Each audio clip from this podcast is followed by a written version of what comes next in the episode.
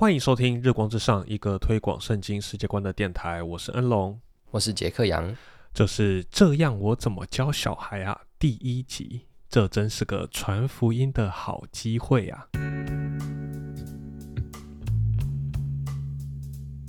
好，各位听众啊、呃，欢迎来到我们这个新的一个系列单元啊、呃。我们这个啊、呃，主要是有听众投稿。那除了听众投稿之外呢，呃，我们自己的几个主要同工现在也刚好就是在一个这个养小孩的一个生命阶段当中，所以我们就决定要来跟大家分享一系列关于这么做一个基督徒父母教养子女这样子的一个呃呃系列的节目。那呃呃，这个系列呢，就是除了我跟杰克杨、哦、我们两个臭男生之外，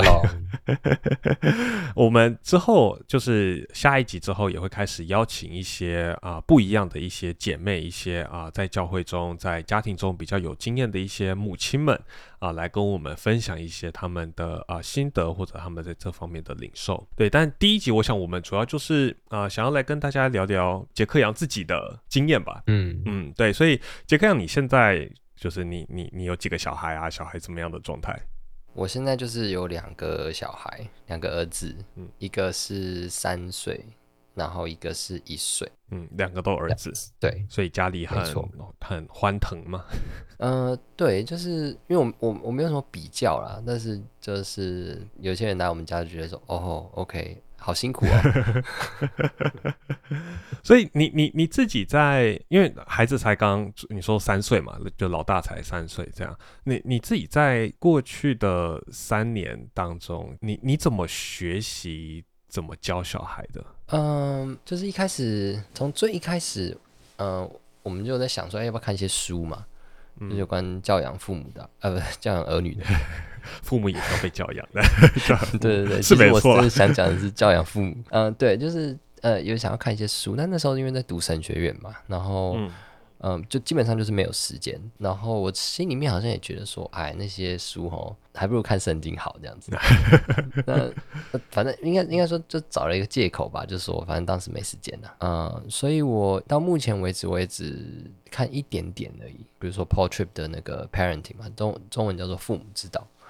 然后其他的大大概就是边做边学啦，然后可能慢慢也会发现说我过去怎么样被教养，现在也很容易会出现同样的方式教养我的孩子。嗯，所以我我觉得就是好像大部分的父母，至少我我我周遭的几个啦，我现在周遭蛮多的年轻的爸妈的，我在观稍微偷偷观察一下他们自己就是教养儿女的这个过程，大家好像都是蛮这个突然间就被投身到这个你知道教养孩子的这个漩涡当中，然后可能因为生活也很忙碌，然后你知道怀孕啊生小孩又有很多其他的事情要忙，然后你孩子刚出生他喂奶啊或者什么，就是各各种的事情会比较占据你一切的时间，以至于好像不太有那个多余的精力可以去你知道好好的坐下来反思或学习说我究竟应该怎么样教小孩。对，我我觉得嗯是是很困难的，很难很难真的停下来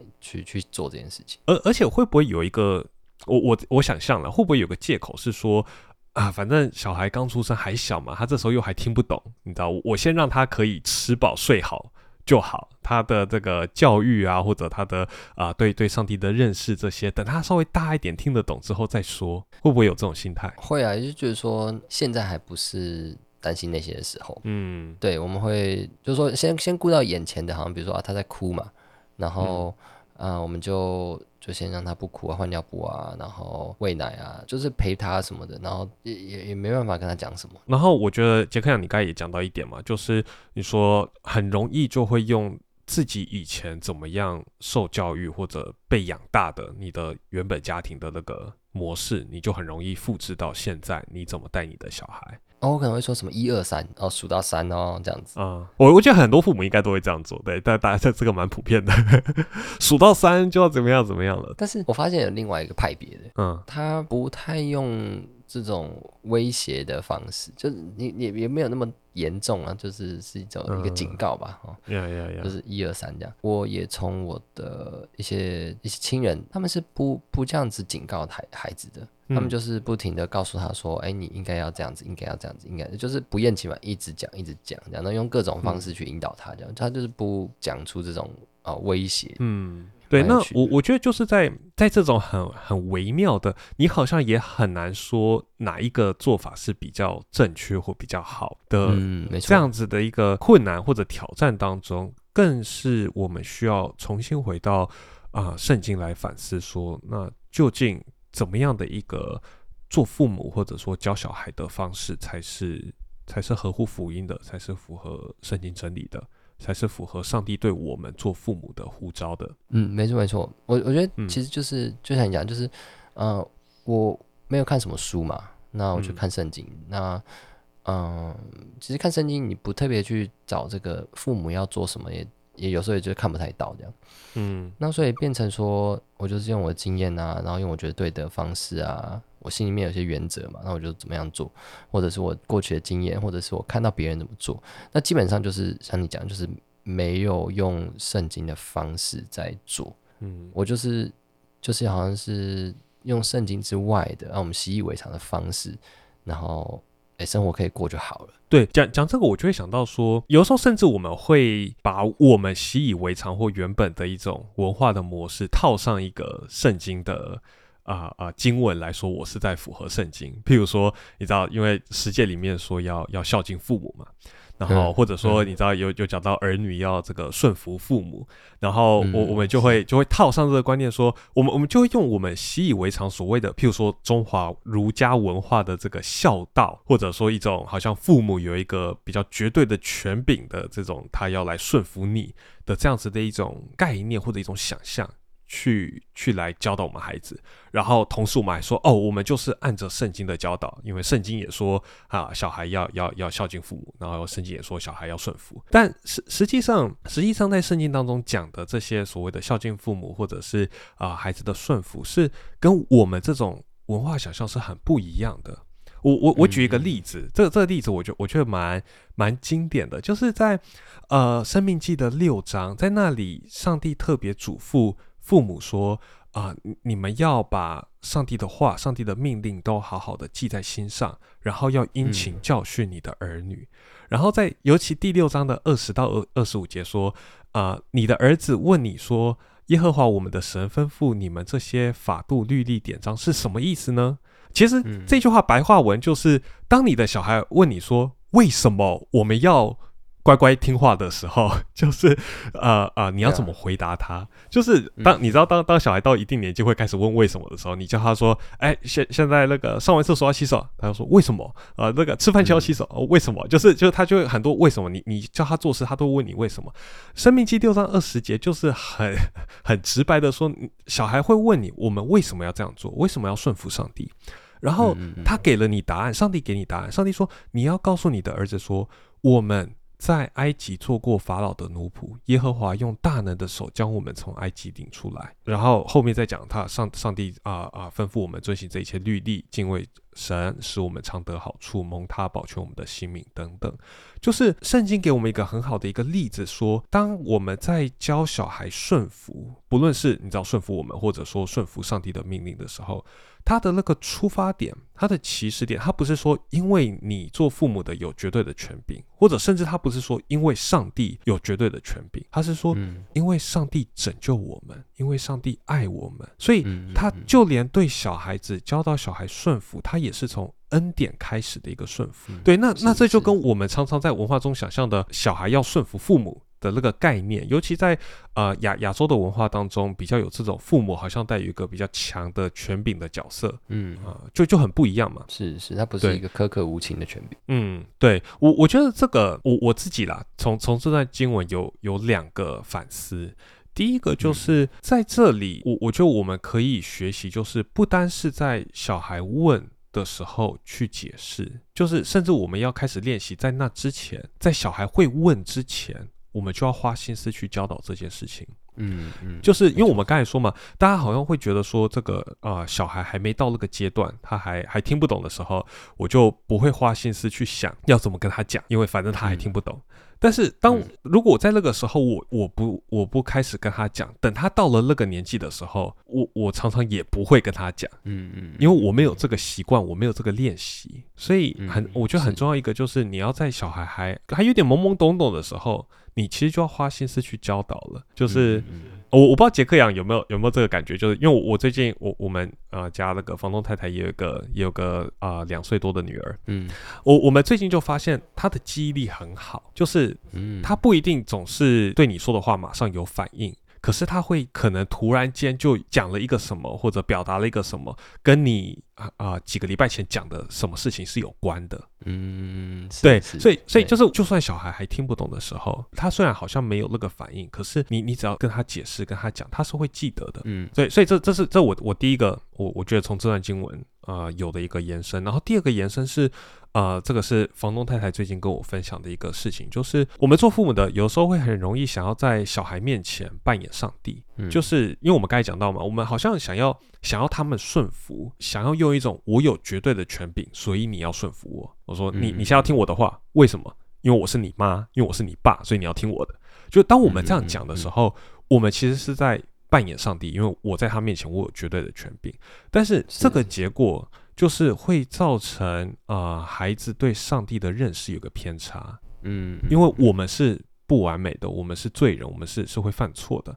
那当我们想要在小孩面前这样做的时候，就会导致啊、呃、孩子就他就把我们看作是上帝，我们在他的心中就变成我们在扮演上帝。以至于他对上帝的认识就是、嗯、就是错误的。嗯嗯，我觉得第一个是那个呃，我们平常就要教嘛，对。那我刚刚想到的是，其实一般人其实也是也算是信这个东西啊，哦、就是说，因为因为大家都在讲胎教胎教，但如果你、哦、你因为你都在讲胎教的话，那那生出来怎么不教嘞？这这这这真奇怪，我真的不太懂。嗯、但、嗯、好没关系，就是可能大家需要一点反应吧，大家。嗯，那个在肚子里面的时候没有反应，好像大家可以这个无限想象这样。但但我觉得对，就是一一定要教嘛。然后这边他说，哎、欸，儿子问你一个问题，然后你就回答他说，哦，怎样怎样怎样怎样，就是没错啊。就如果平常没有在讲的话，那他他根本就不会知道什么啊，埃及法老什么东西，这些是什么这样子，就是根本不 make sense 嘛。然后第二个是那个。父母做一个权柄是要代表上帝，对啊，是很真实的，就是很多时候就是那个情绪上来，然后那个状况剑拔弩张嘛，那时候就很就是很容易、啊，很容易就会觉得说你现在就听就对了，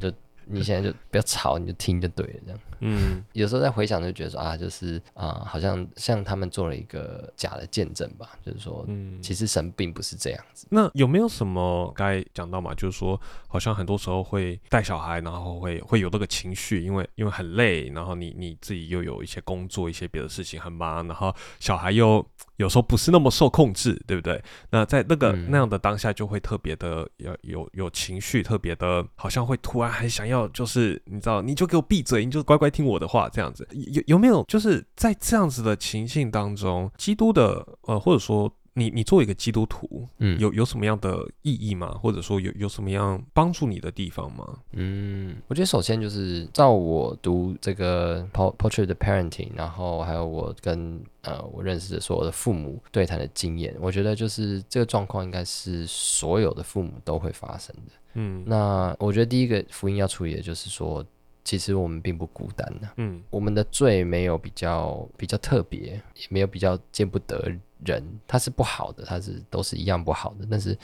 福福音让我们可以有机会真实的呈现我们我们做错的地方。我觉得身为一个基督徒，面对这些东西，第一个就是说，我我们真的是在主面前承认说，呃，我实在是做烂头了。那怎么办？其实现在回想起来在，在、呃、啊，我在我在美国教会常常遇到一些父母啊，他们你你在教会里面看到他们都是和平和气的嘛，嗯，就是爸爸妈妈带小朋友啊什么的。可是有些时候他们会讲一些话，就让我觉得哎哎蛮有趣的。他们就是就是他们我我也不知道怎么形容哎，就是他们会让我知道说，其实他们也不是完美的，就是父母。他们他们也不是完美的，嗯、呃、但是他们知道福音会处理这些呃罪恶，然后他们可以真实的去面对他们做的不好的地方。我就可能举个例子吧，就是那个有一个朋友，他就说他儿子顽皮啊，从屋顶上跳下来，然后就摔断腿这样子，然后他就说。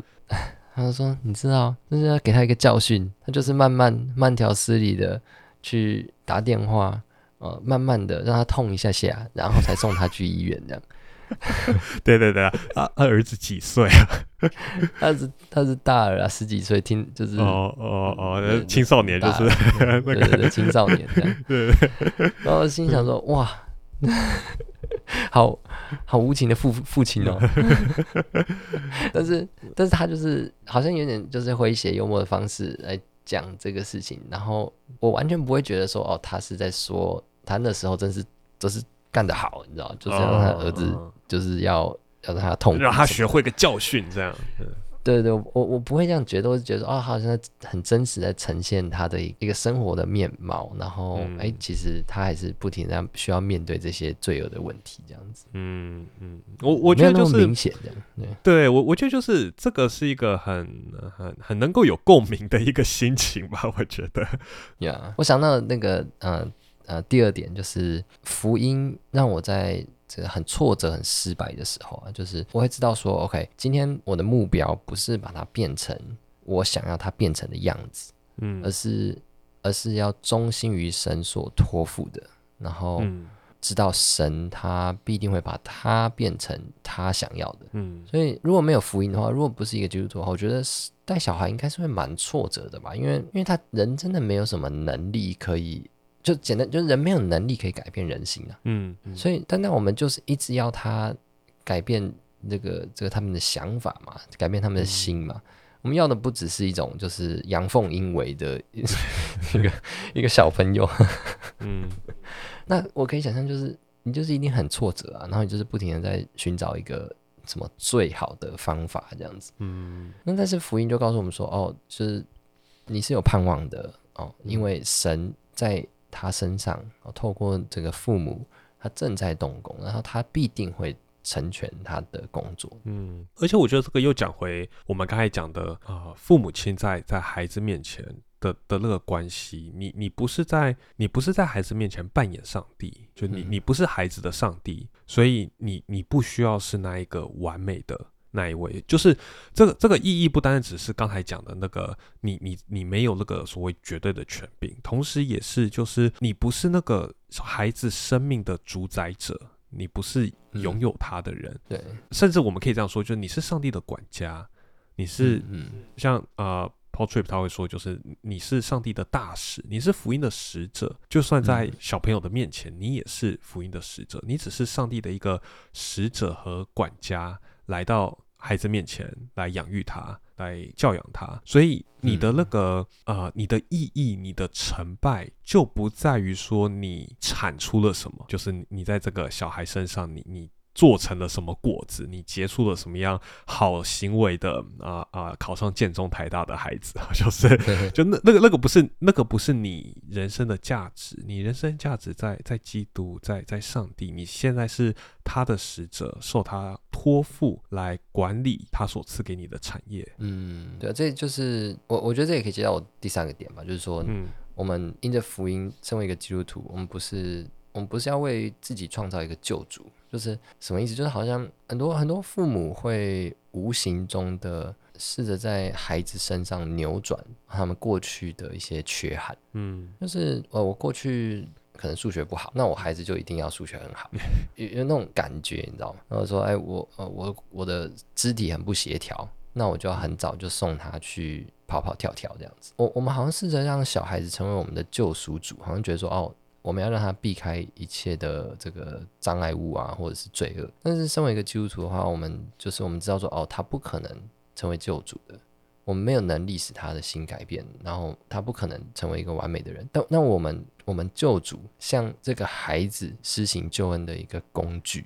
或者一个媒介，那我觉得呃，他是蛮释放的啦，就是说你不再需要自己去创造一个救赎主，因为你已经有一个救赎主，而且他正在拯救你的孩子。嗯，就他正在透过你将他的恩典流露到这个孩子身上。嗯嗯，对，我觉得杰克长你刚才讲的这个状态啊，就是你知道我以前数学没学好，所以小孩一定要学数学，或者很多什么以前没学过钢琴，现在小孩一定要学钢琴，就是我我觉得他还表现在一种，我觉得在台湾可能更常见的一种模式，是因为大家以前受的教育，就是尤尤其现在年轻的父母，大家以前受的那种呃公立学校的填鸭式教育，就是让我们很不论说挫折或者反感，所以现在就开始讲求什么让孩子有比较这个独立自主的啊啊、呃呃、学习方式啊、呃，有比较美式的教育模型什么之类的，就是然后甚至有很多父母会为了小孩的教育就是移民到国外，这样就是就我我觉得这也这也是类似，就是不是说这些事情不好哦，就是不是说让小孩学钢琴学数学不好，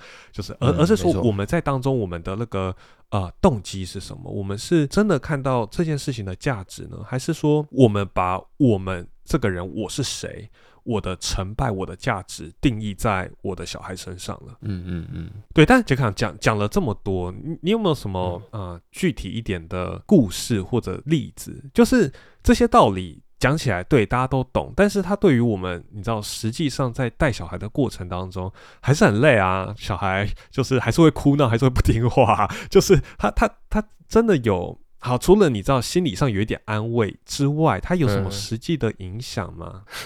嗯、我觉得是这样，就是我举个例子好了，嗯，就是小朋友不听话嘛，那有些家长喜欢用奖励的方式啊，鼓励的方式啊，有些家长喜欢用惩罚的方式，但不管你用方法是什么，但是很少人会很少人会像这个 Paul Tripp 他里面讲到说，就是每一次这种小朋友不听话的时候，它都是一次神给的宝贵的传福音的机会。嗯，那他他里面举一个例子，我先讲他的例子，他说那个十点半了，然后你听到那个楼上晚上十点半，对对对，嗯，晚上十点半，他说你听到那个楼上小朋友一个小时前就应该睡觉的那小朋友正在吵闹，嗯，然后你就准备上楼，那你心里想说，哇，真是一个美好的机会啊，我又可以跟他们传福音了，还是说高兴然后死定了这样子，再给我试试看这样，然后你甚至甚至也不是在心里面说，你就是已经大喊出来，冲出口了这样。那他说，他说 这, 这其实就是很愚昧嘛，因为他好像觉得说，哦，九点半以前好像是恩典的时代，然后。嗯，九点半之后就是我律法的时代，搞清楚、哦。但其实他就十点半，然后他发现小朋友在吵，其实他就是一个宝贵的传福音的机会嘛。然后我觉得对我来讲，就是我我就我觉得哎、欸，这很这个故事很生动、哦，我就跟那个我太太就分享这样。然后有有有几次我就他在他在生气嘛、呃，小朋友不乖啊，然后我就在旁边的人说，哎呀，这是一个传福音的好机会啊。然后我觉得你应该会被翻白眼吧。然后，然后，但后来他也学会了。所以当我在生气的时候啊，他也就会冷冷的说：“哎呦，真是一个传好传福音的好机会呀、啊！”然后，哎、欸，其实当时听了真的很刺耳、欸，哎，就觉得说、嗯、不要吵，就是我现在在生气，他就不乖的，在处理这小朋友这样。但是他就在我耳朵里面不停的绕我、欸，你知道吗？就是说，嗯。我就我的怒气好像就慢慢慢慢的，真是一个像深呼吸这样，那真是一个传福音的好机会呀、啊，这样。那哎、欸，我就觉得说这个原则很实际的，就影响我怎么样带小朋友这样。嗯， yeah, 那你有你有实际真的，因为你你大就算大儿子也才三岁嘛，那你你有实际的对他传过福音吗？嗯、有啊有啊，我就跟他讲说，比如说，哎、欸，我跟你说不行、嗯，那你为什么要去做？然后他就说不知道。然后，嗯、呃，我就说，哎，对，我就也算是就是我在我也在 process 我的情绪这样。然后，嗯、然后，哎，过一阵我就跟他讲说，哎，对我爸爸了解，那、呃、你你可能就是真的很想要那个东西，你真的很、嗯、很想要做那件事情，嗯，拿什么玩具啊或者什么站到那桌子上之类的。那但我我就跟他讲说，但是你要信靠神，你是可以胜过这些这些诱惑、这些试探，你是可以胜过这些东西的，因为耶稣基督已经胜过了。嗯，那我我我是也一方面也对我自己讲吧，就是我的怒气啊什么什么的。但我觉得他虽然大概率是听不懂，嗯、但是但是他应该听得懂。就是说这个这个话语，如果是神的话语，然后圣灵可以接着话语在他心里面，是可以真实的动工的。嗯，所以我还是有就对啊，还是有跟他讲啊。对我我觉得就是回到我们刚才讲这个《申命记》第六章的这个原则，就是我们对小孩，我我自己的呃。经验里面，我自己的成长经验里面，然后包含我在啊、呃、教会的儿童主日学里面受到的教导，我觉得很容易就是啊、呃，我们的信仰教导变成很单纯的一个品格教育，然后所谓的品格教育就变成很很简单的、很粗暴的一个律法主义。嗯，然后在这当中是他没有很很没有《申命记》第六章的这个从上帝对你做了什么出发来解释你你你现在为什么需要顺服，你为什么要听话，为什么要这样做，就是啊、嗯嗯呃、回回到像像杰克杨刚才讲的，小孩在悖逆的时候，在在不听话的时候，这也是一个向他传福音的机会，因为这也是一个你可以让他认识到他是个罪人的时候，当他认识到自己是个罪人的时候，也可以让他认识到基督拯救他的时候。你不一定要用这些你知道呃，这个技术性的词汇说啊，你现在不听话，因为你是个罪人，就是呵呵这好像也不是一个很有很有帮很很有帮助的讲法。Yeah, yeah, yeah. 但是像像杰克杨刚才说的，他说啊，你你你为什么不想听？那小孩说他不知道，啊、他可能知道，但他不会讲或者怎么样，他就说他不知道。然后在在这当当中你，你你可以去告诉他哦，你你你生命有一个实际的情况，就是你你很想要那个东西，然后然后你好像没有办法克制自己。嗯这, 这是这是你你刚才经经历到的一个状态，你实际的状态。但是我告诉你，你我我们有一个我我们家我我们在在基督里面，我们有一个不一样的出路，就是基督战胜了这些的不能，你这些的就是欲望，这些的试探。对，但我我觉得这个真的是呃很需要花心思、花时间去揣摩、去练习怎么跟小孩讲的事情。Yeah. 对吧，就是一个很很主要，就是我们有的时候连对大人要讲我们都讲得不太好了，嗯嗯，更何况要对小孩讲。我觉得很有趣的是那个刚刚这段经文嘛，就是呃《申命记》六章二十节，他说日后你的儿子问你啊、呃、一个问题、嗯、然后他就说啊你你要告诉你的儿子说在吧吧吧吧。但其实蛮有趣的，就是很多时候儿子问我们问题，我们说爸不是跟你讲过了吗？爸不是跟你讲为什么要再问？为什么要再问？你自己跟爸爸讲，爸爸讲过什么？就是但但是你就告诉我们说，哦，他问你，你就告诉他。嗯、那那可能这也不是真的要解决这个问题，但我觉得我们可以掌握一些东西，就是你要很耐心的，嗯，对待你的儿子这样。嗯、呃，就看你讲这个，我就想到就是房房东太太的女儿也是，就是她现在这个阶段是她会一直重复做一件事情，或者说同样的话，嗯嗯，然后就是你跟她讲过了，她就还要再问一遍，或还要再说一遍，这样就是嗯嗯就是好好好像好像在这个当中，你很容易就被消磨这个耐心。跟小你的情绪就很容易被、嗯、被带起来，但是好像就在这个经文当中，就让我们看到，每当他问你的时候，你就回答他，就是，嗯、那这个我真的觉得是、嗯、我我我我甚至不是他的父母亲了，我在旁边看，我跟他生活在一个屋檐下，我就已经觉得这个压力就是情绪很容易被、哦、被激动了，更何况是直接为人父母的。对对对，就其实。这段经文从一个角度来讲，也是说每一次都是好的机会啊，每一次都是传福音的机会。嗯、简单讲就是讲，如果如果你看不见这种传福音的机会，你你看不见，你一直在寻找一个就是，哎，好，我们两个人坐在那边那个喝咖啡，然后聊是非，然后我跟你好好讲福音，那不可能，不可能会发生的啦。你你如果没有办法把握这些小小的机会，如果你看不见的话。你每次他问你问题，你就觉得说爸不是跟你讲过了吗？嗯、哦，如果每次都这样的话，那没有机会了、啊。你想说哦，我我要我要好好跟孩子传福音啊，什么什么，但我没有机会啊，每天都在处理他那些那个悖逆的事情啊，那你们烦死了这样。那你你就是没有机会了，你就是、嗯、你看不到这个小的东西。那你也不会有一起坐下来喝咖啡的时间。对我我们刚才也说嘛，就是很很多时候我们。很难对小孩解释福音，不单单只是说我们好像缺乏训练或缺乏、呃、心思预备，有的时候是我们自己对福音的这个经验或者感受也也不够。我那一天就是在预备这个节目的时候，就跟房东太太有些讨论。那房东太太有一个故事想要跟大家分享，这样就是她说有一次她就在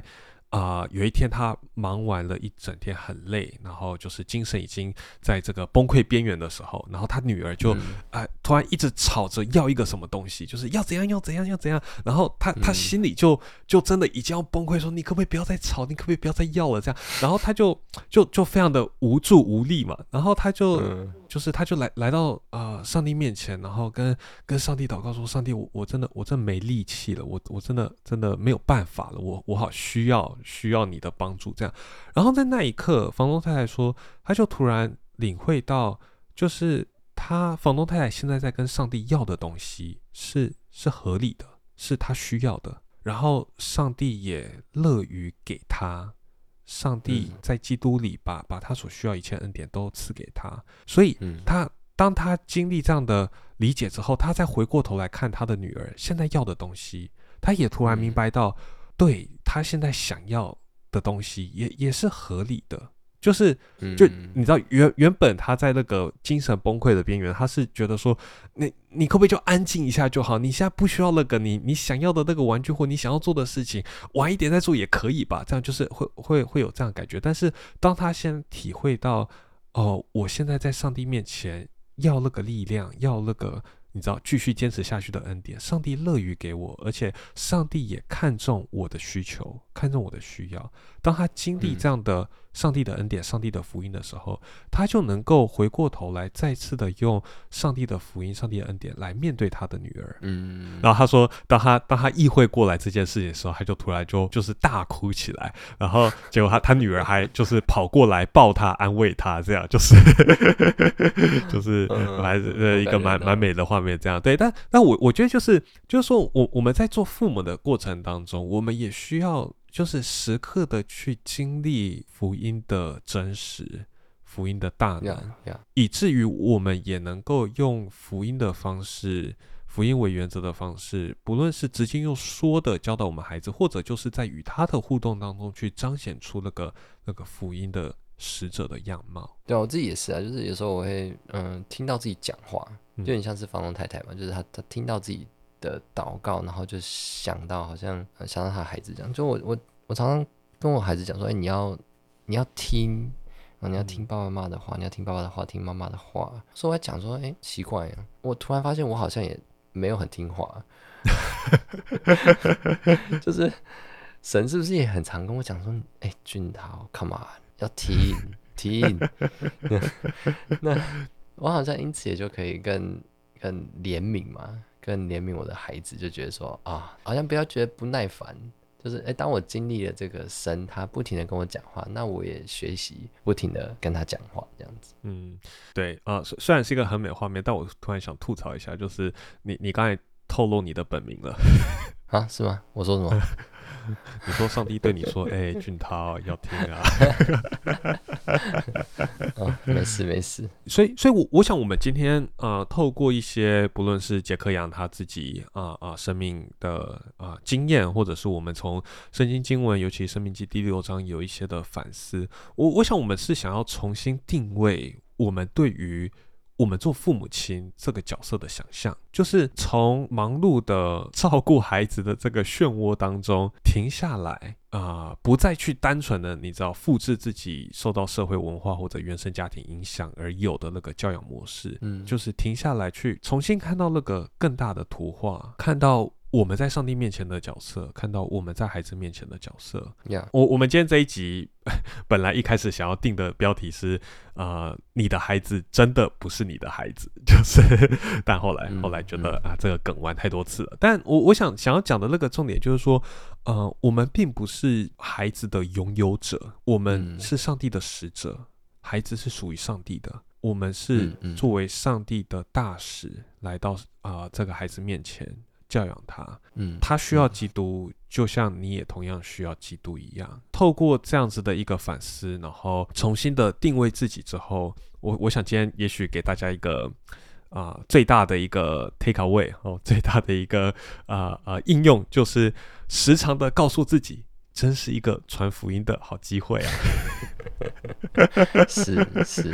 好，那就像我们、呃、一开始有讲的，就是我们接下来几集会、呃、邀请一些特别的来宾、呃、一些不同的姐妹来跟我们分享她们自己在家庭以及在教会当中在教养小孩的这件事情上她们的心得，还有她们怎么样从福音出发，从福音反思自己，不论在家庭当中或者在儿女面前这样的一个、呃呃、职分。那最后我也想说一下、呃、虽然我不太确定就是、呃、这样的人会不会听到最后，但就是如果你是单身还没结婚、呃、就像我一样、嗯呃、的, 的人 我, 我觉得这个系列的节目也很值得你听，不是说为了什么预备你将来如果有小孩怎么样，不是，这这都不是重点。我觉得更重要的是在这个过程当中我们还是在反思一个很基本的问题，就是福音对我而言是什么，福音怎么应用在我生活各个层面、嗯、这这第一点 很, 很基本原则。然后第二点更重要的是，就算我没有小孩，我在教会当中也有很多，就是也会有很多小孩在教会当中。我我们之后对我们之后几集会再讨论到这个家庭跟教会之间的关系，但是 我, 我在教会当中我也是在跟这些孩子相处，我不一定直接参与儿童事工，但是你知道我也在他们与他们相处过程当中，我要向他们见证基督的恩典，向他们见证基督的福音、嗯、所以我我觉得这个系列节目节目就是、呃、对对各位不论你在生命什么样的阶段、呃、希望都会是有有益处有帮助的。嗯嗯，我觉得最后那提一个点就是、呃、我觉得在教养父母的事情上圣经是真的有话要说了。对，你又讲成教养父母了你是真的很想教养父母我, 我明白我们都很想教养父母在, 在, 讲在教养孩子的事情上圣经真的有话要说。就是我讲的是什么意思、嗯、就是我觉得很多人是蛮就是怎么讲 desperate 嘛，很绝望嘛，因此他就是要先处理眼前的这个困难。嗯哦、那他比如说、哦、他学过心理学啊，然后人家告诉他说哦，你就是总是要回应小朋友啊，不要拒绝他们啊，不要打他们，不要骂他们啊，然后完全的包容啊，或者或者是、欸、有些人就认为说、啊、你要绝对的纪律啊，或者什么什么什么、嗯、反正或者是社会学，就是你可能会觉得说哦，呃，他也帮助他融入社会啊，然后那跟跟人家相处啊，什么教育，有些你刚刚也讲到这个什么这种新的教育或旧的教育之间的冲突。但是我要讲的是说，我觉得最好的方法并不存在。嗯，就是如果如果你真的要找一个最好的方法的话，那就是你辈子应该都找不到了。嗯，因为因为他就是一个活人啊，就是小朋友是一个活人。那圣经给的是一个一个原则，它不是给你一个最好的方法，它不是给你一个机械操作的手册这样。嗯、对对对对，然后。就是你可以用心理学，那是可以的，有些人用的也很好，很符合圣经。但是你要记得说，圣经在教养小朋友的事情上是有话要说的，要听这样子、嗯、对，就是回到我们节目的精神，就是、呃、回到圣经来想这件事情，然后从圣经出发、嗯、然后在圣经之上我们再来看诶有什么样的方法，有什么样的实际执行的方式，也许是值得参考，也许是可以是、呃、就是尝试使用看看的这样。对，那关于这一点、呃、我们接下来几集就是会有更多具体讨论的内容，然后就像我们刚才说的嘛，会有不同的姐妹，然后她们各自会有一些各自不同的方法或者、呃呃、方式，但是我想背后我们所要讲的那个原则都是共通的，所以、呃、透过接下来几集的呈现，希望可以让各位听众看到我们今天所讲的这些、呃、大的原则怎么样在实际教养的不同处境当中、呃、可以被彰显出来。好，那以上就是今天的内容，希望对大家有些的帮助。那你对我们讲的不论有什么样的问题、呃、或者想说的，或者你自己在你知道教养子女或者看别人教养子女上面 你, 你遇到什么样的挣扎，遇到什么样的问题、呃、都欢迎提出来，让我们可以你知道、呃、有一些的讨论。那不论是在 Facebook YouTube 或者 Instagram 都欢迎透过私讯或者留言来告诉我们。那么今天的节目就到这边，感谢大家的收听，我们下一次再见，拜拜。